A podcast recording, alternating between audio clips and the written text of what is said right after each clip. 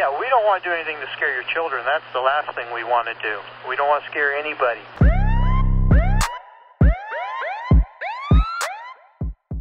سلام به پادکست آخرین شاهد روایتی داستانی از پرونده های جنایی واقعی خوش اومدید من پویان یکی از شنونده های این پادکستم و شما رو به شنیدن دومین قسمت از پرونده رودخانه سبز دعوت می‌کنم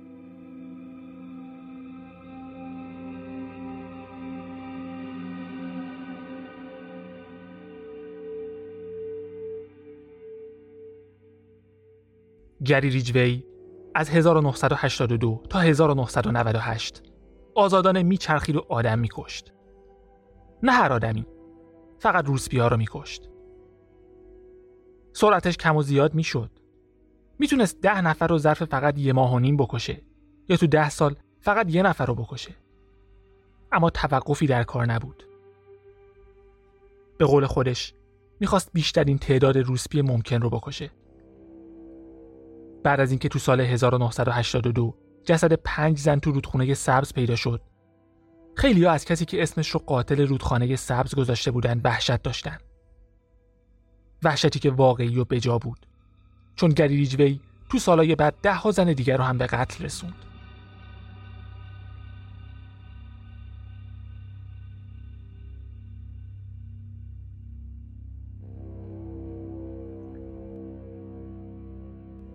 شخصیت گری ریجوی پر از تناقض و تعارض بود. یه پسر بچه آروم و خجالتی و ضعیف که مثل موم تو مشت مادرشه. همزمان یه آدم سلطجو و خشن که دنبال کنترل میگشت. یه آدم مذهبی که تو مراسم کلیسا گریه می‌کرد و خواب و بیداریش با یه انجیل تو بغلش بود. همزمان آدمی که به طور مرتب با روسبیا رابطه داشت. آدمی که از زنا تا جایی که میشه تصور کرد متنفر بود. در این حال سه بار ازدواج کرد و آتشش برای رابطه جنسی با زنها سیری ناپذیر بود. تا جایی که همزمان با چند زن قرار میذاشت و بازم دست از سر روسبیا بر نمی داشت. تو آزمونای بهره هوشی نمره پایینتر از میانگین داشت. اما می‌تونست از ده ها زن که قربانی شدن و همینطور مامورای پلیسی که با تمام قوا دنبالش بودن باهوشتر باشه. کسی که روزا یه شهروند عادی و معمولی بود و شبا یه قاتل خونسرد و سنگدل. تو سال 1949 به دنیا اومد. یه برادر بزرگتر و یه برادر کوچیکتر داشت و خیلی از همکلاسیاش می‌گفتن بیشتر زندگیش تو سایه بود. وقتی 11 سالش بود به یه محله هومه شهری طبقه متوسط تو کینگ کانتی تقریبا 80 کیلومتری سیاتل نقل مکان کردن. خونه نزدیک آزادراه پاسیفیک ساوس بود. جایی که شهرتش رو از شهوت تفریحات جنسی و روسپیایی می گرفت که از سن کم شبای اون منطقه رو شلوغتر از روزاش می‌کردن. و همون جایی که پلیس بقایای بیشتر قربانی های ریجوی رو پیدا کرد. ریجوی مثل بیشتر قاتلای سریالی ترجیح می‌داد توی محیط آشنا کار کنه. تو خونش تو شهرش جایی که مثل کف دست میشناخت. جایی که راحت تر می‌تونست شکار کنه. جایی که راحت تر می‌تونست تصویر یه آدم خونگرم و صمیمی رو تو ذهن همکارا و همسایه ها ایجاد کنه. مشخصا روسپیا رو هدف گرفته بود و هرچند هیچ گذشته ای نمی‌تونه جنایتاش رو توجیه کنه اما کودکیش اصلا نرمال و شاد نبود. از بیرون چیزی معلوم نبود اما خانواده ریجوی پشت درای بسته یه خانواده کاملا معیوب بود. مهمترین عضو خانواده هم مادر گری بود. حرف اول و آخر رو می‌زد. خشن و بیعصاب بود و قوانین سختگیرانه عجیبی داشت. مثلا اینکه گری حق نداشت تو راه مدرسه تا خونه چیزی بخوره. مدام سر گری داد می‌زد. مسخرش می‌کرد و بهش احساس شرمندگی می‌داد. چیزی که گری تا چهل سال بعد هنوز ازش حرف می‌زد. فقط گری و برادراش مورد غضب مادرشون نبودن. پدر گری هم بود. یه مرد منفعل و کمرو که هیچ وقت جلوی زنش وای نمیستاد. یه بار سر میز شام مادر گری اینقدر عصبانی شد که یه بشقابو تو سر پدر گری خورد کرد. بچه ها شوکه شدن اما پدرشون هیچ واکنشی نشون نداد. فقط از سر میز بلند شد و بدون هیچ حرفی از اتاق رفت بیرون. گری از این رفتار پدرش متنفر بود. اما ریشه خشمی که بعدا نسبت به زنانشون داد بیشتر رو رابطش با مادرش بود. خیلی از قاتلا دنبال رسیدن به حس قدرت و کنترلن. بزرگ شدن زیر دست یه مادر سختگیر و کنترل کننده هم می‌تونست دلیل خوبی باشه تا گری دنبال رسیدن به کنترل به هر قیمتی باشه. مادر گری روی تمام دخل و خرج بچه ها و همسرش نظارت داشت. حتی خودش براشون لباس می‌خرید. و گری مقابل مهمترین زن زندگیش کاملا دست و پا بسته بود. بعد از تحمل انواع بدرفتاری نسبت به جنس زن تنفر پیدا کرد. کشتن زنا براش مثل انتقام گرفتن از مادرش بود. از کشتن زنا برای ارزای خشم عمیقی استفاده می کرد که نسبت به مادرش داشت. بدرفتاری مادر گری فقط کلامی و فیزیکی نبود. جنبه جنسی هم پیدا می کرد. شب راریای مداوم گری هم وضع رو بدتر می کرد. گری تا سیزده سالگی هم هنوز رخت خوابش رو خیس می کرد. و مادرش نه تنها جلوی برادراش بهش سرکوفت می‌زد بلکه مجبورش می‌کرد دوش آب سرد بگیره. گری تو وان میشست و مادرش بود که بدنش رو میشست. همه جای بدنش. مخصوصا جایی که از همه کسیفتر بود یعنی آلت تناسلیش. با دست در حالی که خودش هم لباس درست و حسابی تنش نبود. یه بار بند لباسش باز شده افتاد و گری بدن کاملا برهنه مادرش رو دید. تحریک شده بود. می‌دونست درست نیست. ولی چیزی بود که تجربه کرده بود. مادرش گاهی هم با حرفای جنسی آزارش می‌داد. از شغلش به عنوان یه فروشنده زن توی لباس فروشی مردونه حرف می‌زد. و با جزئیات تعریف می‌کرد که چطور لباس تن مردا می‌کنه و با این کارش تحریکشون می‌کنه. انگار داشت به خاطر اینکه می‌تونه مردا رو تحریک کنه به گری پوز میده. همیشه با لباس زیر تو حیات پشتی در حال آفتاب گرفتن بود. و گری به غیر از مادرش هیچ زن یا دختر دیگه ای رو اونقدر برهنه نمی‌دید. حتی تو جلساتی که مدرسه برای والدین میذاشت مادر گری با لباسای تنگ و کوتاه و آرایش زیاد شرکت می‌کرد.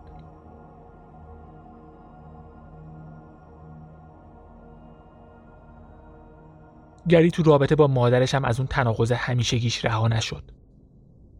می‌خواست با مادرش رابطه جنسی داشته باشه و همزمان دلش می‌خواست مادرش رو بکشه از کلاس چهارم به کشتن مادرش فکر می‌کرد. با دستای خودش یا شاید با چاقو. احساس می‌کرد کشتن مادرش باعث میشه بالاخره از این عذاب که هیچ وقت نمی‌تونه رازیش کنه خلاص بشه. اگه کشتن کافی نبود دوست داشت شکنجش کنه. یه بلایی سرش بیاره که تا آخر عمر باهاش بمونه. یه جایش رو ببره یا ناقصش کنه. گلوش رو با چاقو ببره. خونه رو با مادرش آتیش بزنه و خاکستر کنه. دوست داشت تصویری که از مادرش داره همچین چیزی باشه. ترکیبی از شهوت و نفرت. هرچند هیچ وقت هیچ آسیبی به مادرش نرسوند. فانتزیای خشن دیگه ای تو ذهنش شکل گرفت. تأثیر منفی پدرش هم چیزی بیشتر از نداشتن قدرت و اعتبار تو محیط خونه بود. پدر گری مرتب از اینکه روسپی ها موجودات پست و کثیفی هستن حرف می‌زد. با این حال جلوی چشم گری با روسپی ها قرار میذاشت. ضمن اینکه اولین کسی بود که گری رو با نیکروفیلیا یا مرد خواهی آشنا کرد. مرتب درباره یکی از همکاراش تو سردخونه حرف می‌زد که با اجساد رابطه جنسی داره. تعریف و تمجید نمی‌کرد اما همین که با جزئیات کامل دربارش صحبت می‌کرد کافی بود. تو یک کلام گری ریجوی تو دوران بلوغ تقریبا با بدترین انحرافات جنسی ممکن روبرو شده بود. تو مدرسه اما کسی فکر نمی‌کرد گری مشکل خاصی داشته باشه. همکلاسیاش می‌گفتن پسر خوبیه که برای یه قاتل سریالی غیر عادیه. چون معمولا قاتلات تو سن کم خجالتی و ضد اجتماعی هن. و تازه تو بزرگسالیه که یاد می‌گیرن چطوری دیگران رو فریب بدن و به بازی بگیرن. در هر حال گری تو مدرسه واقعا مشکل داشت. دیسلکسیا و ضریب هوشی 82 داشت. یعنی کند نبود اما از میانگین پایین تر بود. این احتمالا تو خشمی که بعدا بروز داد تاثیر داشت. چون تو سن 64 سالگی هنوز از این حرف می‌زد که ذریب هوشی پایین دغدغش بوده. شاید یکی از انگیزه هاش برای آدم کشتن این بود که ثابت کنه می‌تونه و باهوشه. اینکه بالاخره با موفقیتاش دیگران رو تحت تاثیر قرار بده. چون درسش ضعیف بود دو سال بیشتر تو مدرسه نگهش داشتن و تو 20 سالگی فارغ و تحصیل شد. مادرش بهش سرکوفت می‌زد. تهدیدش می‌کرد توی مدرسه مخصوص بچه های کند ذهن نگهش میداره. گری بیشتر خجالت می‌کشید و بیشتر خشمگین می‌شد. خشمش قبلا نمود واقعی هم پیدا کرده بود. از سن کم با آتیش روشن کردن و خشونت فیزیکی. وقتی زورش به مادرش نمی‌رسید خشمش رو روی حیوونا و بچه های دیگه خالی می‌کرد. یه گربه رو خفه کرد. با تیرکمون به سگا یا بچه های دیگه سنگ پرت می‌کرد. خودش اعتراف کرده از مقطع راهنمایی. دخترها رو تعقیب می‌کرده. می‌دیده کجا زندگی می‌کنن. حتی به یکیشون پول داده تا به بدنش دست بزنه. یه بار سعی کرد به زور با یه زن جوون رابطه جنسی داشته باشه. پیشنهاد کرد زن رو تا خونش برسونه. اما کنار جاده زد کنار رو بهش تعرض کرد. اما احتمالا خشنترین کارش مربوط به وقتی بود که به یه پسر بچه 6 ساله چاقو زد. خودش می‌گفت می‌خواسته ببینه چاقو زدن چطوریه؟ می‌گفت اون پسر در زمان نادرست تو جای نادرست بوده و من تو زمان درست تو جای درست. پسرک نمرد. اما هفته ها تو بیمارستان بستری بود و کبدش نابود شد. وقتی حالش یکم بهتر شد داستان از زبون خودش تعریف کرد. گفت گری بهش گفته می‌دونستی آدمایی هستن که دلشون می‌خواد بچه هایی مثل تو رو بکشن. وقتی خون از پهلوی پسر بیرون میپاشید گری با لبخند بالای سرش وایستاده بود. بعد با آرامش تمام خون دو طرف چاقو رو با شونه پسر پاک کرد و همینطور که میخندید دور شد. خودگری به خوبی یادشه که یه پسر بچه دیگر رو تو دریاچه غرق کرده. بر اساس گزارشات تو همون سال واقعا دو بچه تو اون دریاچه غرق شدن. اما مدرک دیگه ای وجود نداره. بعد از اون بود که قتل روسبی ها رو شروع کرد و خیلی سریع جلو رفت. وقتی ازش پرسیدن تو مقیاس یک تا پنج به شرارت خودش چه نمره ای میده؟ گفت سه. گفت درسته که کشتمشون اما شکنجهشون نکردم. البته تو پرونده قاتل مهربان درباره خفه کردن حرف زدیم.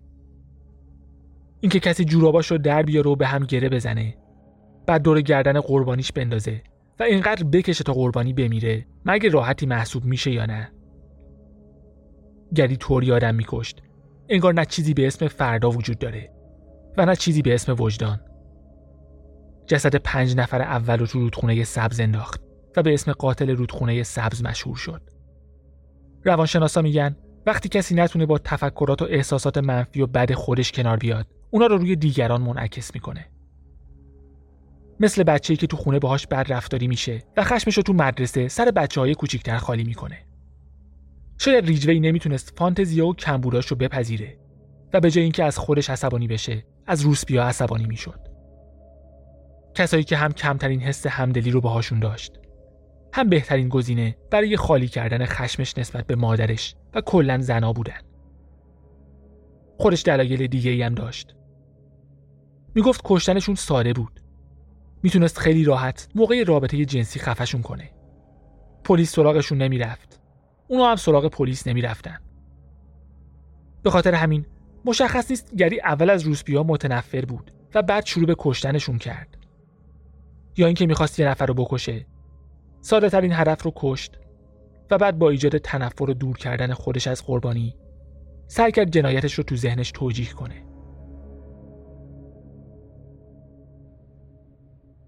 حداقل 15 روز ازش پرسیده بودن قاتل رودخانه سبز یا نه. پس مدام حقه ها و ترفنده جدیدی ابدا می کرد و ساعت ها قبل و بعد از کارش با ماشین دور می‌زد و دنبال قربانی میگشت. وقتی یه نفر رو پیدا می‌کرد با ماشین می‌رفت کنارش. بهش پول نشون می‌داد و ماشین رو یه جای خلوت پارک می‌کرد تا با قربانیش حرف بزنه. همیشه صبر می‌کرد قربانی بیاد طرف ماشین تا شاهدی نباشه.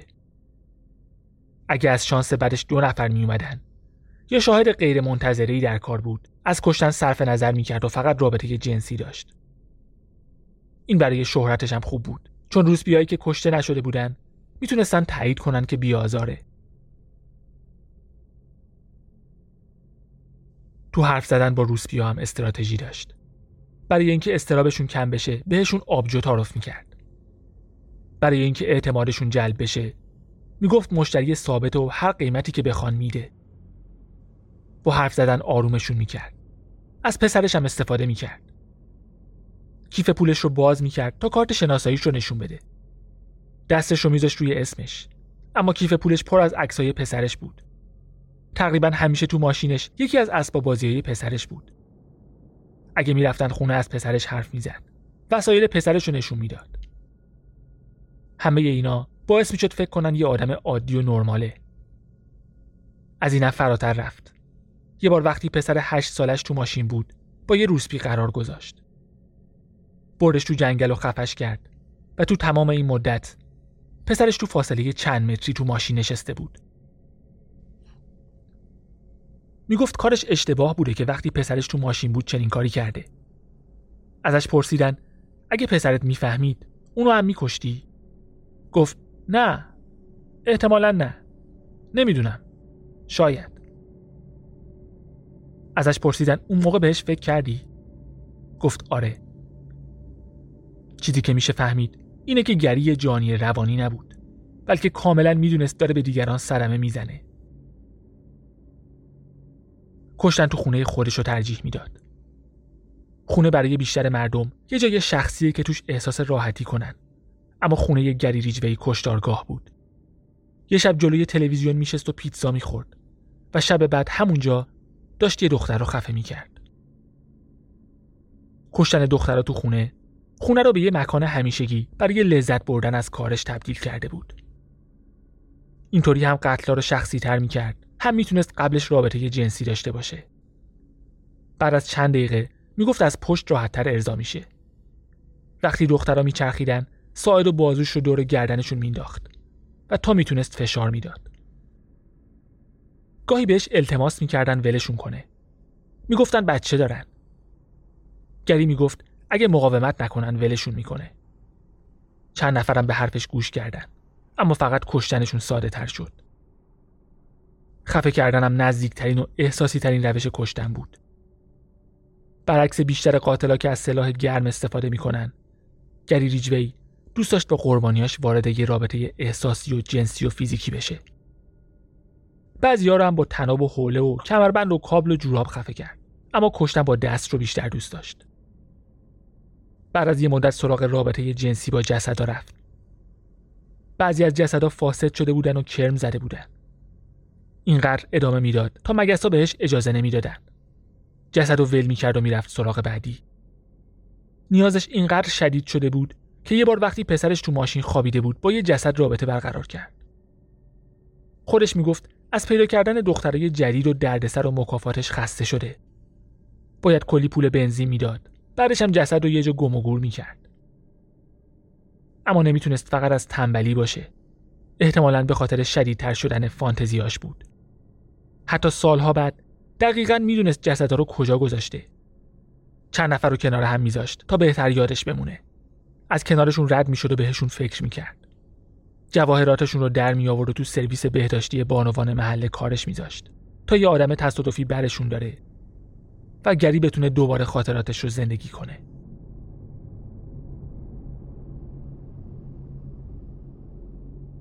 فوریه 1985 با همسر سومش یعنی جودیس آشنا شد. از دید جودیس یه مرد متشخص بود که در رو براش باز می‌کرد و صندلیش رو جابجا می‌کرد. وقتی با هم زندگی می‌کردن گری یه همسایه برونگرا و صمیمی بود که عاشق رسیدگی به باغچشه یکی از همسایه ها می‌گفت تنها مشکلش این بود که زیادی دوستانه برخورد می‌کرد. شاید به خاطر اینکه ازدواج کرده بود. یا شاید چون پلیس خیلی بهش نزدیک شده بود. حتی تو 1984 ازش تست دروغ سنج گرفتن اما متوجه چیز غیر عادی نشدن. حالا بیشتر به آزادیش اهمیت می‌داد تا آدم کشتن. هرچی بود متحول نشده بود. چون بعد از اونم حداقل چهار نفر دیگر رو کشت. دو نفر اواخر دهه 1980 یکی تو 1990 و آخرین قتل تایید شدش تو 1998 برای جودیس همه چی عادی بود. یه مرد نقاش که زود میره سر کار و دیر میاد خونه. به جودیس محبت می‌کرد و هیچ وقت خشونتی نشون نمی‌داد یه دروغگوی حرفه‌ای که دستگاه دروغ سنج رو هم فریب داده بود گری ریجوی تو کارش حرفه‌ای بود. برای در رفتن از دست پلیس باید از روش های هوشمندانه استفاده می کرد.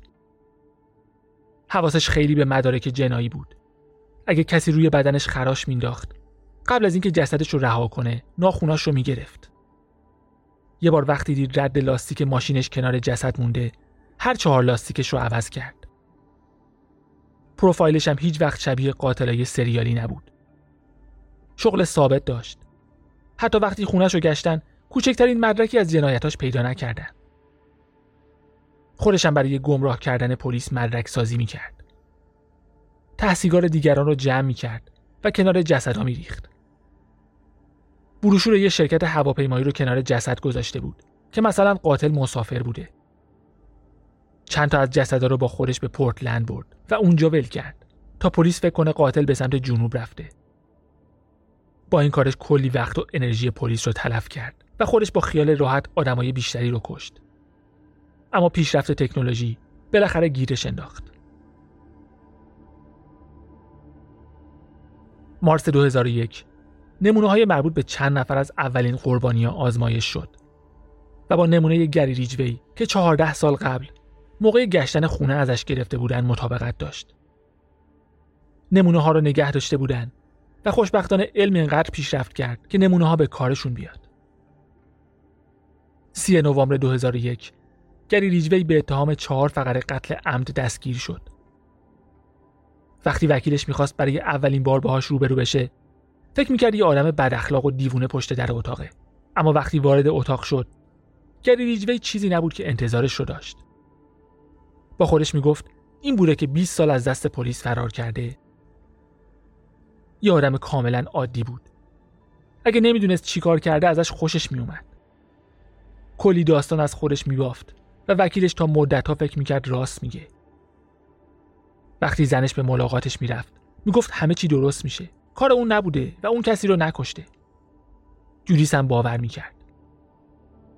تا اینکه مدارک دی ای رسید. تازه اونجا بود که گفت تمام این مدت دروغ گفتم.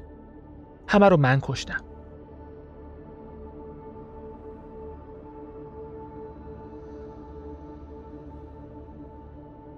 گفت اتهامش رو قبول داره.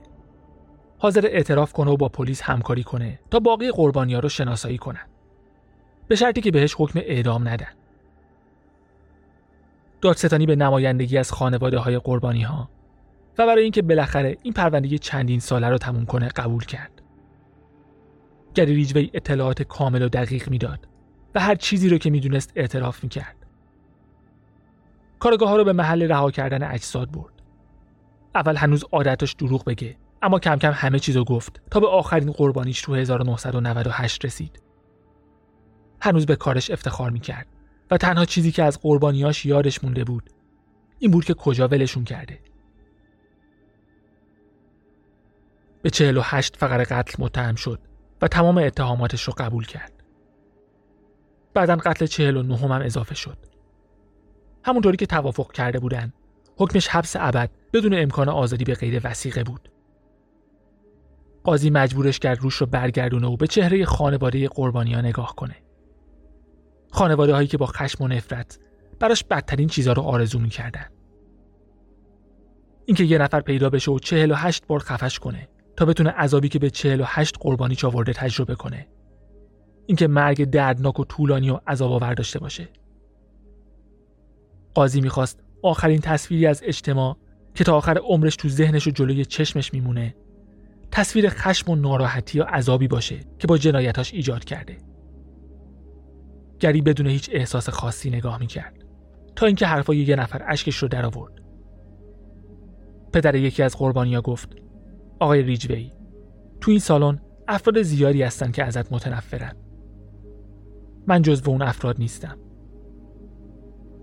تو کار رو برام سخت کردی تا به چیزی عمل کنم که بهش باور دارم. به چیزی که خدا خواسته. یعنی بخشش تو بخشیده شدی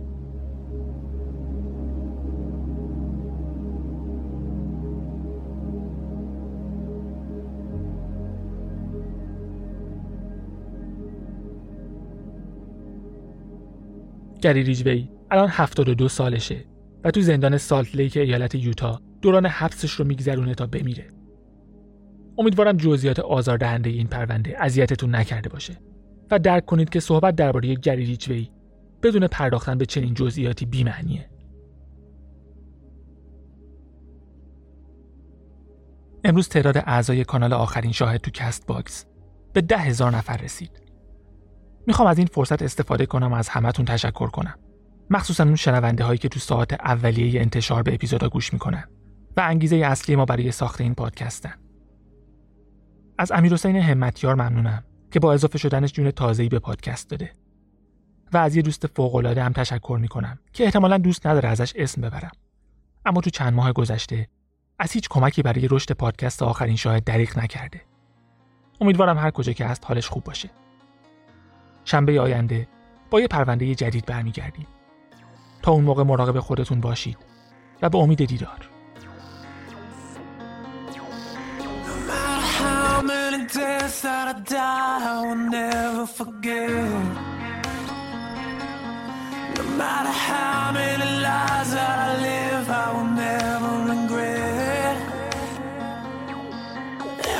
Where is your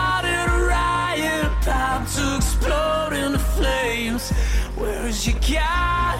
Where is your God?